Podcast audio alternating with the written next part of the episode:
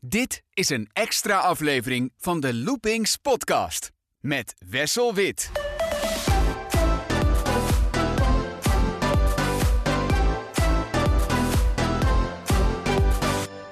Van harte welkom bij de Loopings podcast met de directeur Park van de Efteling, Koen Bertens. De eerste directeur die voor de tweede keer te gast is in de Loopings podcast. Uh, de aanleiding, zou ik zeggen, is niet heel vrolijk, want uh, de aanleiding is dat je vertrekt bij de Efteling. Dat hebben we allemaal uh, te horen gekregen.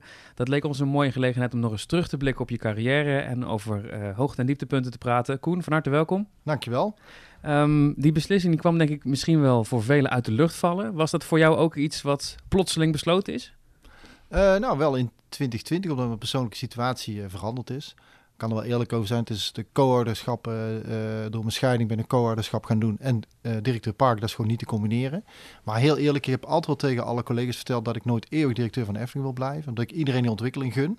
En altijd gezegd, ja, daarna wil ik altijd andere organisaties gaan betoven met mijn kennis en ervaring. Dus wel iets eerder dan verwacht. Maar het zat er altijd al wel in, die gedachte van op een gegeven moment, hè, de Efteling is niet eeuwig voor mij. Op een gegeven moment ga ik daar weg. Ja, ik heb uh, ooit, we hebben hier een, uh, een, week lang hebben we Lee Cockerell hier gehad om ons stukje te leren. Dus voormalig uh, president-directeur van Disney.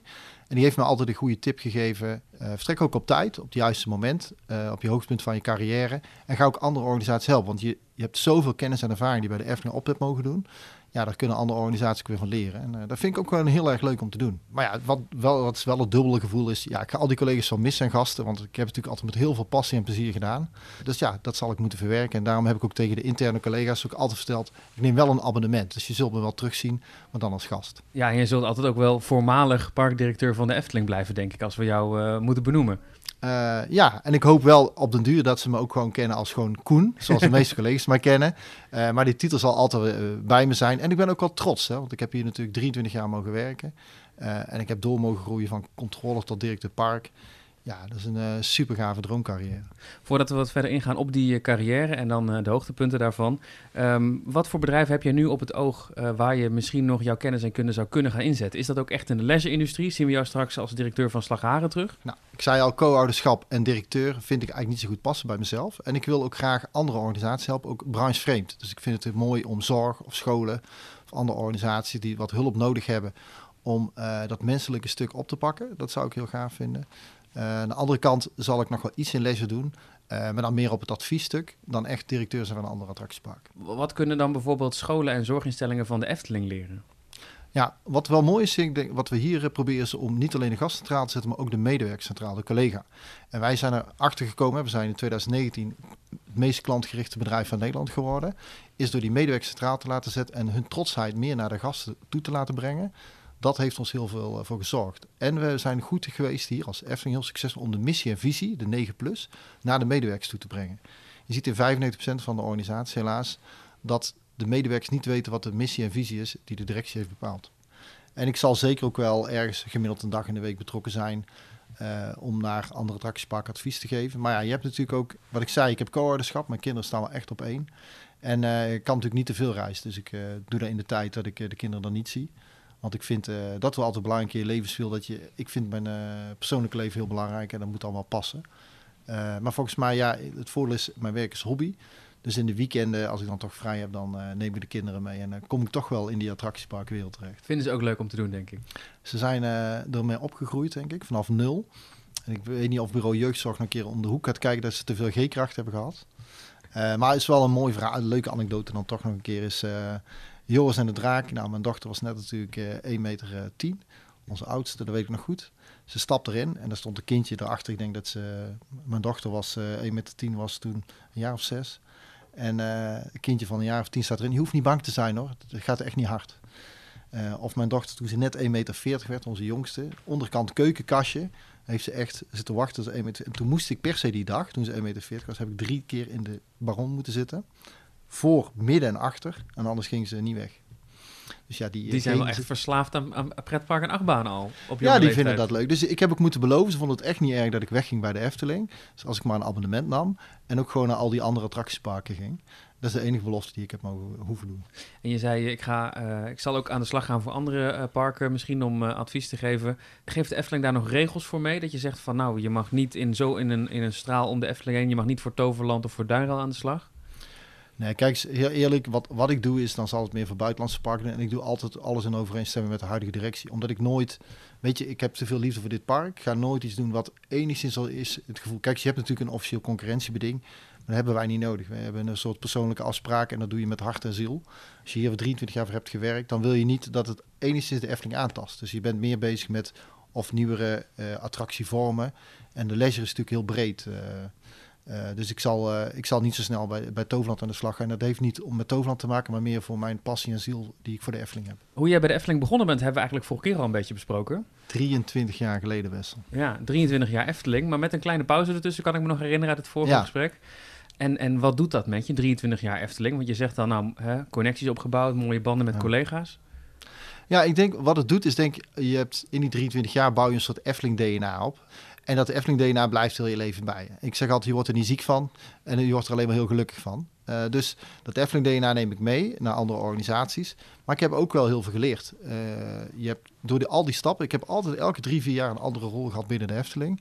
Ik heb hier altijd geleerd om jezelf te blijven ontwikkelen en jezelf te pushen uh, naar de 9 plus ook voor mezelf. Ik denk, je ziet toch, de Efteling is een heel sterk merk. En je ziet ook al in organisaties dat mensen verliefd zijn, verliefd zijn op het merk in plaats van het werk. Ja, en ik heb er altijd mezelf uitgedaagd om te blijven ontwikkelen. Ja. En is dit dan de uh, laatste fase eigenlijk, zeg maar, uh, parkdirecteur? Want er zullen ook misschien mensen gedacht hebben, even los van je, van je thuissituatie. Goh, het hoogst haalbare is misschien wel algemeen directeur. Ja, ik, ik moet zeggen, ik heb natuurlijk een goede connectie tussen, of dus een goede connectie tussen Fons en ik. En wij zijn altijd open en eerlijk. We kijken altijd naar de volgende fase. Wat is je volgende stap? Dus toen ik parkdirecteur werd, dus Koen, wat is je volgende stap? Toen heb ik altijd al gezegd dat algemeen directeur niet mijn rol is. Omdat ik heel dicht bij gasten en medewerkers wil staan. En met algemeen directeur sta er gewoon wat verder vanaf. Past gewoon niet zo goed bij mijn kwaliteiten.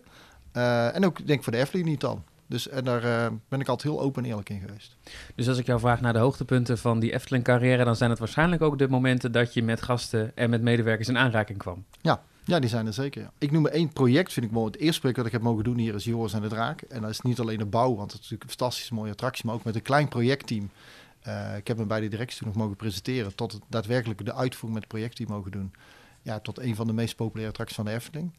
Uh, maar wat ik een heel gaaf moment vond, zowel voor gasten als voor medewerkers, was oud en nieuw, twee jaar geleden. En het was eigenlijk niet zo heel mooi, want we hadden natuurlijk geen bussen voor de openbaar vervoer. Die hadden oh ja. we besteld. Maar de organisatie was het vergeten te, te regelen. Nou, om één uur s'nachts komen die niet meer. Kun je ze ook niet meer bellen. Op 1 januari? Ja, hm. dus uh, wat gebeurt er? Ja, toen hebben we de lease-out van de Efteling gebruikt. Dus ik ben zelf mee gaan rijden. Uh, en het mooie is, medewerkers hadden zelf nog bedacht... als ze nou toch weggaan vanuit uh, werk... dan nemen we de andere gasten mee. Dus ik kwam terug naar één ritje en het hele busparkeerterrein was leeg. En dat was voor mij wel een hoogtepunt. En de volgende dag kregen we zoveel mooie reacties vanuit de pers. Aan de ene kant is natuurlijk... Een, je vergeet eigenlijk dat... of ja, er zijn geen bussen... En aan de andere kant komen mensen zo blij dat je zegt, ja, we zijn persoonlijk thuisgebracht, voor de deur neergezet. Ja, dat zijn wel de mooie momenten die ik hier heb met de medewerkers. Wisten die mensen die thuisgebracht worden, werden door jou ook dat ze bij de directeur van de Efteling in de auto zaten? Uh, nee, dat wisten ze niet. En dat heb ik niet verteld. Totdat ik allerlei telefoontjes kreeg ondertussen. Dat het park werd afgesloten. En uh, toen vroegen ze wel of ik wel doorbetaald werd. Maar uh, ik heb keurig uitgelegd dat ik, dit, dat ik net als elke andere medewerker, zo voel ik het ook, de gast altijd centraal zet voor de Efteling is het ook heel belangrijk voor de directie dat ze regelmatig terug op de werkvloer zijn. Dat is niet iets wat één keer in de zoveel jaar gebeurt. Dat is meerdere keren per jaar zien we jullie met de Efteling kleding aan in het park. Um, wat voor dingen kun je daar nog van herinneren? Dat jij weer, of dat jij eigenlijk uh, op friet aan het bakken was of bij een achtbaan aan het werk was? Ja. ik heb zeker draai ik vier tot vijf diensten per jaar. En dan werk ik ook nog eens in de weekenden, oud en nieuw, kerst. Dus ik vind, uh, met de zomeravonden zul je me ook regelmatig gezien hebben. Maar ik vind het op het park zeker heel leuk. Ik heb bijvoorbeeld uh, stoomtrein gedaan. Een stukje zelf mogen rijden. Dat is toch wel heel uniek. En natuurlijk met een machinist ernaast. Dan laten we even eerlijk wezen. Maar dat zijn wel... Nee, veilig. Ja, maar dat is wel uniek dat je dan in zo'n stoomtrein... Uh, maar ook gewoon mooi dat je de beugels dicht mag doen van de Baron. Uh, maar ook in het restaurant. Ik heb hier echt wel geleerd. Ik heb het Wapen van Ravelijn beneden gewerkt. En dan in de keuken, in de spoelkeuken. En dan, uh, dan ben je wel heel trots op die medewerkers. Die zei elke dag doen, want het zweet stond op mijn voorhoofd. Omdat je dat gewoon niet dagelijks doet. Dus, uh. Kun je nog dingen herinneren dat je geleerd hebt daar? Dat je, uh, dat je dacht, oh maar dit werkt, dit hebben wij bedacht op kantoor, maar in de praktijk werkt het helemaal niet lekker. Ja, ik heb heel veel geleerd. Dus als ik bijvoorbeeld kijk naar Joris en de Draak, toen dachten we met capaciteit dat we dachten, ah, die medewerkers en hebben daar wel het juiste team staan. Uh, en uiteindelijk, als je daar dan werkt, kom je erachter bijvoorbeeld in de winter dat de mensen met de muts en sjalen, dat het veel meer tijd kost omdat de mensen in de trein zelf zitten, moeten de muts en sjaal nog afdoen. Uh, en ik dacht dat de medewerkers daar niet snel genoeg waren om de trein uh, goed te laten wegsturen. En dan zie je in één keer dat het een heel ander proces is. En daar leer je van. En vandaar dat we nu voortaan eigenlijk altijd medewerkers zelf de gasten naar de portie laten zetten. En van tevoren vragen, wilt u muts en sjaal afdoen? Dus zijn heel veel mooie leermomenten. En op de werkvloer vind ik, daar heb ik het meeste van geleerd. Ik denk ook waarom ik mededirecteur ben geworden hier is, omdat ik veel geleerd heb van de medewerkers, die me altijd heel veel input hebben gegeven.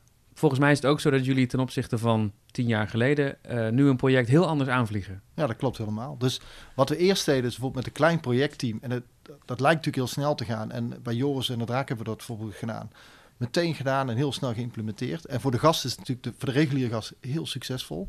Maar daarna hebben we toch nog iets moeten doen aan het onderhoudspoor. uh, want we hadden de onderhoudsafdeling toch niet altijd tijdig meegenomen. Dus je leert een hele hoop meer. Dus nu, in de huidige fase, nemen we uh, de afdeling uh, onderhoud goed mee. Maar we vragen bijvoorbeeld ook aan gasten met een beperking om mee te denken aan de uitgang. Bijvoorbeeld bij Max en Moritz. daar heeft, heeft bijvoorbeeld Mark de Hond meegekeken. dat vinden wij wel heel erg belangrijk. Want wij zitten niet in de rolstoel en anderen kunnen dat veel beter bepalen dan wij. Ja, en dat heeft zich op een gegeven moment ook vertaald in nu een attractie die eraan komt. Uh, die zal openen na jouw vertrek. Dat is Nest. Dat is helemaal waarschijnlijk een, een samenwerking, een voorbeeld van een samenwerking met dat soort partijen. Ja, daar heeft Mark de Hond natuurlijk ook nog een actieve bijdrage. Helaas is hij natuurlijk overleden. Ja. Um, maar het was een uitstekende samenwerking. Ik heb dat begintraject nog mogen doen. Koes Sanders, mijn collega, die is dat nu uh, verder aan het afronden. Daar zijn we wel heel trots op, omdat het straks echt een inclusieve speeltuin wordt. Is uh, Joris en de Draak nu ook de attractie waar je het meest trots op bent? Want je noemde het al, mijn eerste uh, project waar ik op die manier bij betrokken ben geweest. Is dat ook een, jouw pareltje persoonlijk? Ja, dat is wel mijn persoonlijke... Gewoon omdat het ook het eerste project is. Maar als ik kijk, ik heb de Baron mogen doen, natuurlijk Symbolica, uh, Max en Moritz. Dus het zijn allemaal mooie projecten. Maar de eerste ding die je doet, omdat je dat de eerste keer mag doen, is dat wel een uh, speciale. Ja. Als nu een attractie in de Efteling gebouwd wordt, dan zit er ook altijd standaard een single riderslijn uh, bij, dat soort dingen. Daar hielden jullie vroeger misschien minder rekening mee. Zijn dat dingen die je dan ook leert uit andere parken waar je op bezoek gaat? Mijn werk is mijn hobby, hè, dus ik bezoek alle parken in de wereld. En daar heb ik wel heel veel geleerd. Dus ook van de single riderslijn, van groepers.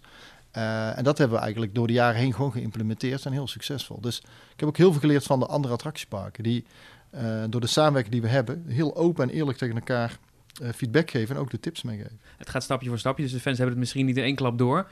Maar volgens mij is de Efteling in die tien jaar tijd, of, of misschien nog wat langer, ontzettend veranderd op het gebied van operations. Al was het alleen maar dat de attracties nu sluiten bij sluitingstijd in plaats van al eerder. Ik weet dat we jou daar heel blij mee hebben gemaakt. Ja. En ik, ik zou gewoon heel eerlijk zeggen, dat vind ik nog een van de mooiste processen daar weer van. Is dat wij hadden altijd gedacht dat dat best wel een kostbare exercitie was om die wachtrijen pas echt te sluiten bij sluitingstijd. Toen hebben een paar medewerkers van ons in het Ruigrijk, die vonden dat elke dag ook wel echt balen om die wachtrij eerder te sluiten. Toen hebben ze gezegd, Koen, dat kost echt niet zoveel centen, dus mogen wij dat uitrekenen? Toen hebben ze dat gedaan en gepresenteerd bij de directie en hebben we doorgevoerd. Dus uiteindelijk zijn het uh, de medewerkers die dit mede hebben bepaald. En dat vind ik het mooie. Denk, het mooiste proces van de afgelopen jaar is dat wij veel meer bottom-up hebben gedaan.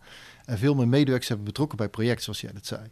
En die hebben ervoor gezorgd dat die kwaliteit omhoog is. En natuurlijk hebben we naar andere attractieparken geleerd als single riders. Maar daar zijn de medewerkers zelf ook meegekomen. Dus we zijn nu veel meer optimaler uh, elke rit aan het uh, gebruiken, zeg maar. En je ziet ook de capaciteit. Dat vind ik heel mooi. We zijn gestegen uh, met het aantal gasten de afgelopen jaren. ik zeg niet dit jaar, maar de afgelopen jaren zeker. en onze wachtrijen zijn gemiddeld gedaald. En dat komt gewoon door het, ja, de, het optimaliseren van de operatie. En daar hebben onze medewerkers een heel groot onderdeel van gemaakt. Ja. Dat proces gaat natuurlijk nog gewoon door. Ook als jij straks vertrekt bij de Efteling. Hoe verwacht je dat de Efteling zich op dat gebied, operations, optimalisatie, medewerkers, zich de komende jaren verder zal ontwikkelen? Ja, wat ik verwacht is denk dat digitalisering nog, een, uh, nog meer gaat gebeuren dan, dan het al was. Dus ik denk dat we door digitaal, door de app en door de website, dat het steeds belangrijker wordt. Steeds mensen zich veel sneller gaan reserveren. Uh, en, via de app veel meer faciliteiten gebruik gaan maken. Ja. Een van de projecten die jij hebt eh, gedaan op dat gebied was de boarding pass. Daar hebben we het vorige keer heel veel over gehad. Um, denk je dat die boarding pass uh, misschien na coronatijd nog een toekomst heeft? En misschien nog wel bij meer attracties? Nou, het mooie is denk ik dat we ook gewoon goed gaan kijken naar de evaluatie van Walibi bijvoorbeeld, hè, die het nu ook gedaan hebben. Ja. Je ziet wel dat het reserveren steeds makkelijker wordt. Uh, dus ik verwacht eigenlijk over vijf jaar dat er wel veel meer reservering is, maar dat je ook nog steeds spontaan bezoek hebt. Dus daar ben ik heel benieuwd naar de spontaniteit ten opzichte van reservering, hoe gaat dat lopen? Wat ik in ieder geval zie is van mijn jongere generatie dat zij het heel normaal vinden om te reserveren. Zowel voor eten, voor, uh, voor bioscoop, uh, als voor een attractiepark. Als jij dan het park uh, straks inloopt, hè, je bent geen directeur meer, waar verheug je je dan het meest op? Is het dan het, weer het zien van je oud-collega's? Of zijn er ook bepaalde plekken in het park dat je denkt, daar heb ik ook een bijzondere herinnering aan? Ik denk dat ik me het meest verheug om mijn collega's gewoon wel weer te zien. Omdat ik toch een mensenmens ben. Uh, en natuurlijk op de projecten die ik heb uh, gedaan. En ook wel natuurlijk op de toekomstige projecten die eraan gaan komen. Want als ik kijk uh, welke plekje in de park heb, is natuurlijk Joris en de Draak wat ik heb. maar ik vind de Sprookjesbos nog steeds de kern van de Efteling ook nog heel erg mooi. Ik kan er altijd met heel veel passie doorheen lopen. Dat is toch de uniek. Ik vind het altijd mooi de unieke spot te komen. Zoals bijvoorbeeld bij uh, als je kijkt naar Disney, uh, het park in 1955 in Californië, dat is toch het oorspronkelijke idee. Datzelfde met de Sprookjesbos, daar is het in 1952 begonnen. Ja, daarom zijn wij een uniek park en hebben wij uh, goud in handen. maar Disney vindt ons, onze natuur, onze eigen wijze ma maken van thematisering en ook de unieke verhalen. Dus zij zeggen, ja, jullie maken je eigen content. Dat vinden ze heel mooi. Of we maken gebruik van tijdloze verhalen. ja, dus zij zijn, lopen hier altijd vol trots rond. En wij hebben dat soms niet altijd in de gaten. Maar we krijgen eigenlijk alleen maar complimenten. We hebben ook hele goede contacten met Universal en met Disney. Uh, maar ook met de kleinere parken. Zou dit een van de dingen zijn die je dan zou meenemen voor andere bedrijven? Van probeer je eigen content te maken? Ja, en ik denk kijk heel goed naar de cultuur. Dus um, wat belangrijk is, als je, dat zag je natuurlijk in Disneyland Parijs natuurlijk, dat ze geen, geen wijn verkochten in, in Frankrijk. Ja, dus als je, iets, als je een nieuw attractiepark gaat openen, kijk goed naar de cultuur van die omgeving en gebruik ook de verhalen uh, en de authenticiteit van die omgeving. Want mensen willen nou eenmaal, als, je, ik zeg maar, als ik naar Frankrijk eh, op vakantie ga, dan wil ik ook Franse verhalen zien. En dan hoef ik voor mij per se niet een Nederlands verhaal daar in Frankrijk te zien. Dus de Efteling kan ook gewoon blijven doorgaan met de Hollandse uh, verhalen, Hollandse cultuur. Die hoeven niet per se dingen van buitenaf te gaan halen. Nee, kijk, ik denk, het mooie is denk dat we wel de regio kiezen. We, kiezen, we hebben dit jaar natuurlijk wel voor Max en Morris gekozen. Dus het is een beetje afhankelijk van de keuze die we maken. Maar we, we kiezen wel voor de authentieke verhalen uh, van Max en Morris. En dat vind ik wel mooi. Ja, over Max en Morris gesproken. De vorige keer dat we met elkaar aan tafel zaten, toen was die uh, aangekondigd. Toen was het nog heel spannend wat er precies zou gaan gebeuren. Uh, hoe kijk je nu terug op dat project? Ben je tevreden over wat er nu staat? Ik ben tevreden, maar ik moet ook eerlijk zeggen, het is nu natuurlijk met coronamaatregelen. Dus je ziet wel dat we de wachtrij hebben aan moeten passen. Uh, maar heel eerlijk, de, de reacties van de gasten zijn heel erg tof. Uh, het leukste is dat het echt wel onze instapachtbaan is. Je ziet de allerkleinste genieten. Maar je ziet ook opa en oma of uh, degene die ook van de achtbaan houden. Het is gewoon heel erg leuk. Het is een fun achtbaan voor iedereen. Leuke storytelling. Dus uh, ja, ons doel hebben we zeker bereikt. En los van die coronamaatregelen, zijn er nog dingen na de opening geweest dat je dacht, oh daar moeten we nog tweaken, dat moeten we nog aanpassen? Ja, het meeste hebben we moeten aanpassen, denk ik, gewoon in operations en in snelheid. en dat hebben we eigenlijk gedaan. Maar voor de rest heeft de attractie het heel erg goed gedaan. En hebben we eigenlijk met de levels met Mack Rides gewoon een topkwaliteit binnen. Ja, de Bob was een unieke attractie. Natuurlijk al wel een oud beestje, om zo wat te noemen. Maar uh, ja, ik weet, bij hevige sneeuwval, dan wilden we de Bob sneeuwvrij maken. En het beste ging dat door de Bob door de baan te sturen. Maar je kunt begrijpen dat uh, door het slippen van de, van de wielen, dat soms dan het volgende blok niet haalde. Dus moesten we altijd met z'n, hadden we zes testpiloten nodig. En de beste testpiloot bleek ik te zijn altijd. Dus als ik in de buurt was, want ik wilde graag dat die Bob open ging, zei hij, ja, dat is leuk, maar dan moet je wel mee. En was altijd wel peentjes zweet om het volgende blok te halen. Dus, uh, en dat je voor openingstijd nog in een gesloten bob met een baan ja. vol met sneeuw, ja. met z'n zessen. Net een Olympische wedstrijd. Net een Olympische wedstrijd. Dat is natuurlijk hartstikke leuk om te doen. Maar als je het blok niet haalt, dan ben je weer een paar uurtjes verder. Uh, maar wel hilarisch om te doen met Is elkaar. het wel eens gebeurd dat hij net niet... Uh, nou, gelukkig, waar ik ben bij geweest niet. Okay. Dat kan ik je wel vertellen. En toen was ook het verhaal... de Efteling wil niet meer per se alleen een losse attractie neerzetten... maar meer een themagebied. Dus, dus een attractie die past bij de omgeving. Dat zou dan Max Moritz zou daar een voorbeeld van zijn. Uh, we hebben al wat gezien, want mevrouw Bolte is uh, erbij gekomen, ja. het, het horecapunt. Het plein is aangepast qua, qua routing en qua uiterlijk. Gaan we daar nog meer van zien in dat gebied, denk je, qua Max en Moritz? Want hè, er ligt ergens nog een tekening voor een bakkerij bijvoorbeeld. Ja, dat is een heel goede vraag natuurlijk. Hè? Maar ja, aangezien ik uh, daar nog geen antwoord op kan je geven... Je werkt nog bij de Efteling, hè? Ja, dat klopt. Maar daar ga ik nog niks over vertellen. Okay. Maar wat wel belangrijk is, denk ik, wat je zei met Max en Moritz... is dat we niet alleen de attractie doen, maar ook de horeca. Dus we hebben daar natuurlijk wel vrouw Boltse koeken gemaakt. We hebben daar natuurlijk een aantal outlets gemaakt. Het plein helemaal ingericht. En ook het groen niet te vergeten. Dus ook daar zijn we meer gekeken naar de omgeving. En het juiste groen ingeplaatst. De vorige keer dat we elkaar spraken, je kunt je bijna niet voorstellen... maar toen bestond er nog geen corona. We leven nu in een wereld die helemaal in het teken staat van alle coronamaatregelen. Wij moeten afstand houden, we moeten alles desinfecteren. Um, je ziet het in de Efteling eigenlijk overal. Hoe kijk jij daar nu naar? Is, is, is dat iets wat een beetje een, een smet is op de Efteling nu? Kijk, ik kijk naar de cirkel van invloed en betrokkenheid. We hebben er geen invloed op, dus we hebben beperkte capaciteit. Dus we zullen moeten leren leven. Dus ja, we hebben maatregelen waardoor we beperkte capaciteit hebben... en waardoor we ook natuurlijk in een ander financieel vaarwater zitten. Maar aan de andere kant hebben we heel veel geleerd. We hebben bijvoorbeeld geleerd dat we heel snel bijvoorbeeld een show in het hoogseizoen hebben neer kunnen zetten. De Sprookjesboom. Nou, daar zijn we heel trots op. Dat we dat voor beperkte middelen een superleuke show neer hebben gezet. Echt een heel korte tijd voor het Efteling Theater was dat in één keer ja, in productie je kunt stond, zo zien, in eh, tien dagen hebben we dat gedaan. Tien dagen. Tien dus dagen. show geschreven, liedjes geschreven, alles bij elkaar gezet. Ja, we hadden natuurlijk heel veel bestaande content samengevoegd, maar het is de verhaallijn neergezet in tien dagen. Daar zijn we heel trots op het entertainmentteam. Eh maar we hebben ook bijvoorbeeld elf locaties waar we via de QR-code kunnen bestellen. We- we reserveren nu, dus we leren heel veel, veel meer van deze gast. We hebben veel meer data. Dus ja, we hebben ook heel veel voordelen uit die corona. Dat is natuurlijk niet, het is nooit onze intentie geweest om corona te hebben, maar daar leer je wel weer veel mee voor de toekomst. Ja, ja, de ICT-afdeling heeft volgens mij overuren gedraaid eh, de afgelopen Die, eh, maanden. die hebben overuur gedraaid, ja, dat Ja. kan ik wel vertellen. Ja. Eh, en als jij dan door het park loopt, dan is dan het algemene gevoel wel dat je baalt van die rood-witte lijnen en die hekken en die borden? Of, of kun je er doorheen kijken? Nou, ik kijk, ik kijk altijd naar de gastwaardering. Die vind ik het allerbelangrijkste. hè. Dus wij krijgen gastwaarderingen terug. En die, die waarderen ons nog steeds heel erg. Dus we zien dat die gastwaardering eigenlijk... eh, dat we gewoon nog steeds ook 9 plus gastwaardering halen. Ik kan Ja. me bijna niet voorstellen, want je hebt een heel ander soort Efteling voor dezelfde prijs als voorheen. Maar ook mensen houden rekening mee met corona, denk ik. En ze Ja. zijn ook blij om er nog een dagje uit te kunnen. En dat zien wij nu ook wel. We hebben natuurlijk het escapisme dat mensen verwonderd willen worden en een dagje eruit willen. Ja, en dan is dit natuurlijk wel eh, fantastisch om te doen dat je toch nog een dag weg kunt. Ja, die maatregelen zijn er, maar mensen zeggen ook, wij waarderen het ook dat jullie de veiligheid eh, in acht nemen. Dus dat we mensen hebben die proactief gasten aanspreken. En natuurlijk is het niet je droomwens die je hebt, maar binnen alle eh, maatregelen van corona, denk ik, maken we er wel een eh, superdag van. Ja. Dus ondanks alles is die gastwaardering van de Efteling op hetzelfde niveau gebleven. Het is niet altijd op hetzelfde niveau gebleven, maar inmiddels, eh, zeker op de wat rustige dagen, zitten wij gewoon op 9 plus.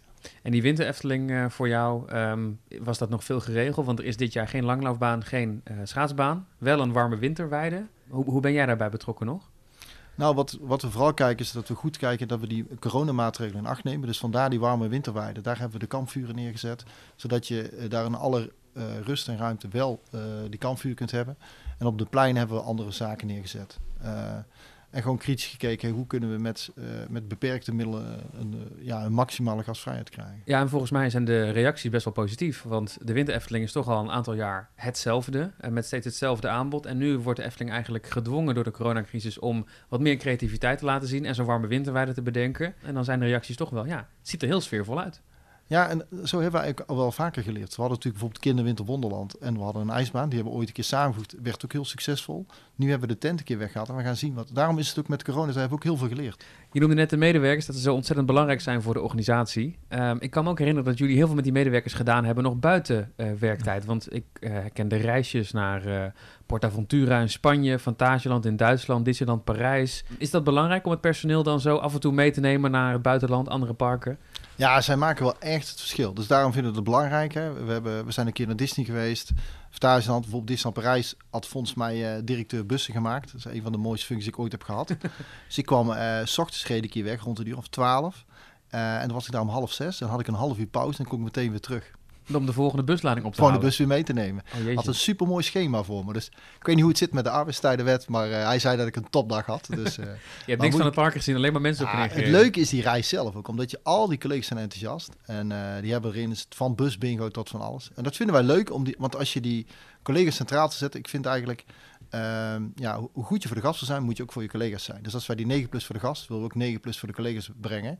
En dan moet je als directie iets leuks doen. Eh, zoals bij Fantasieland ook heb ik ook vijf keer op en neer gereden. Ja, dat vind ik eh, fantastisch om te doen. Ja. Hoe is het dan voor die medewerkers om in één keer... We hebben, het is natuurlijk niet helemaal wereldvreemd... maar ze zien wel allemaal tegelijkertijd een ander park. Komen ze dan ook met een bepaald gevoel terug van... oh, dat wil ik ook? Of, Ja. of dat kunnen we ook nog doen? Ja, we hebben 1200 reacties gehad dat ze Taron wilden voor de Efteling. Dat Ah. weet ik nog. Ja, Dus, dus, die gaat er eh, komen binnenkort. Precies dezelfde. nee, eh, wel welke attracties heel enthousiast zijn. Maar ze vertellen soms ook, al, oh, die gas, gasgerichtheid, dat kan daar soms beter. Of ze zeggen wel eens, oeh, dat is heel erg top geregeld daar. Dus ze kijken zelf ook met een kritische blik. En dat is ook wel mooi. Dus het is een uitje voor hun. Maar het is tevens ook wel een stuk fieldtrip, ja. en er zijn veel personeelsfeesten. Ik kan me herinneren dat ik wel eens heb gezien... dat jij daar niet uit je, uit je plaat aan het gaan was... maar dat je daar achter de bar stond. Klopt dat? Ja, ik, eh, we staan wel eens vaker eh, achter de bar. En we doen eigenlijk bij elk personeelsfeest van, eh, van bingo tot personeelsfeest. En leuk is wel, anekdotisch, is dat ik ken natuurlijk een hele hoop medewerkers bij naam. Maar zeker nieuwe studenten niet. En ja, die beginnen dan aan de bar een beetje, zeker als ze wat aangeschoten zijn, heel leuk tegen mij te praten. En dan komen ze het eind van de avond komen ze met een rood gezicht terug om te horen van, bent u de directeur? Eh, Wisten ze nog niet. en dat wisten ze niet. En de andere collega's liggen dan ook helemaal dubbel. Dus het is altijd wel een leuk feestje. En die, eh, die krijgen dan te horen dat ze morgen niet meer terug hoeven te komen. Nee, zo zitten wij niet in elkaar, want we zijn gewoon ook een gastgericht bedrijf. En uh, we houden ook wel van een dolletje. De Brabantse familiecultuur past ook wel binnen de Efteling. En dan is er ook nog het Efteling voetbalteam, uh, waar volgens mij jij ook binnen bij actief bent. Um, over medewerkers en connecties gesproken. Maar voetballen jullie dan tegen elkaar of is dat dan ook tegen andere clubjes? Ja, je hebt wel hele goede connecties, want dit is nog nooit op loopings geweest. Het was ons best bewaarde geheim dat wij... Ik heb dat ooit zelf opgericht, het Efteling voetbalteam. Uh, daar was ik meteen al... Ik was controller en directeur van het Efteling voetbalteam, dat weet ik nog. Mijn eerste directiefunctie. Uh, en dat is gewoon leuk, want we speelden tegen andere parken. Wij, het, wij vonden het heel belangrijk om de connectie te maken met andere attractieparken. En we hebben van Efteling voetbalteam van directeur tot medewerker, spelen ook mee. Dus ik doe mee. Fons doet zelfs de gehele aftrap als coach van ons. Oké. Eh, maar het leuke is denk ik dat de hiërarchie weg is en dat iedereen met elkaar speelt. En dat we bij andere taxisparken altijd een mooie rondleiding krijgen. Heel veel van elkaar leren. Uh, ja, met, met voetbal is het leuk, want dat verbroedert met elkaar. En uh, het mooie is dat ik daar nog wel verbonden blijf bij de Efteling als dispensatiespeler. -huh. Ik heb akkoord gekregen van Fonds dat ik mag blijven voetballen. Dus, uh, oh, dus, dus we kunnen jou nog wel een klein beetje bij de Efteling gaan zien, maar dan als lid van het voetbalteam. Ja, helaas zat er geen vergoeding tegenover. Daar, daar zit ik nog steeds wel mee. Maar, uh, Oké. Nou, misschien dat ik wat kan regelen met fonds. ja, als je dat een keer zou willen doen, dan zou ik heel fijn vinden. En wat voor, wat voor plekken hebben jullie al gespeeld met het Efteling voetbalteam? Want je zegt andere parken, ben ik wel heel benieuwd. Ja, de, de buitenlandse trips zijn het meest hilarisch, zeg maar. Dus we hebben uh, vanuit Europa Park gespeeld tot Noord-Denemarken. dus van luxe hotels, maar ook in vouwwagens geslapen. Dus je kunt begrijpen eh, dat we elke, elke locatie had weer zijn uh, eigen, eigen leuke, unieke omgeving. En dan spelen jullie tegen medewerkers van zo'n park. Bijvoorbeeld medewerkers van Europa Park hebben een team en medewerkers van Efteling hebben een team. Ja. En wie wint er dan? Uh, eigenlijk maakt het niet uit wie er wint. Het gaat oh. vooral om de derde helft, zeg maar. Dus soms winnen wij en soms winnen... En we, we, spreken wel met elkaar af wat de kwaliteit is die we meenemen van het team. Dus wij nemen uh, heren, dames mee gemengd. En we hebben ook wel eens een keer, heel eerlijk, met 14-0 verloren.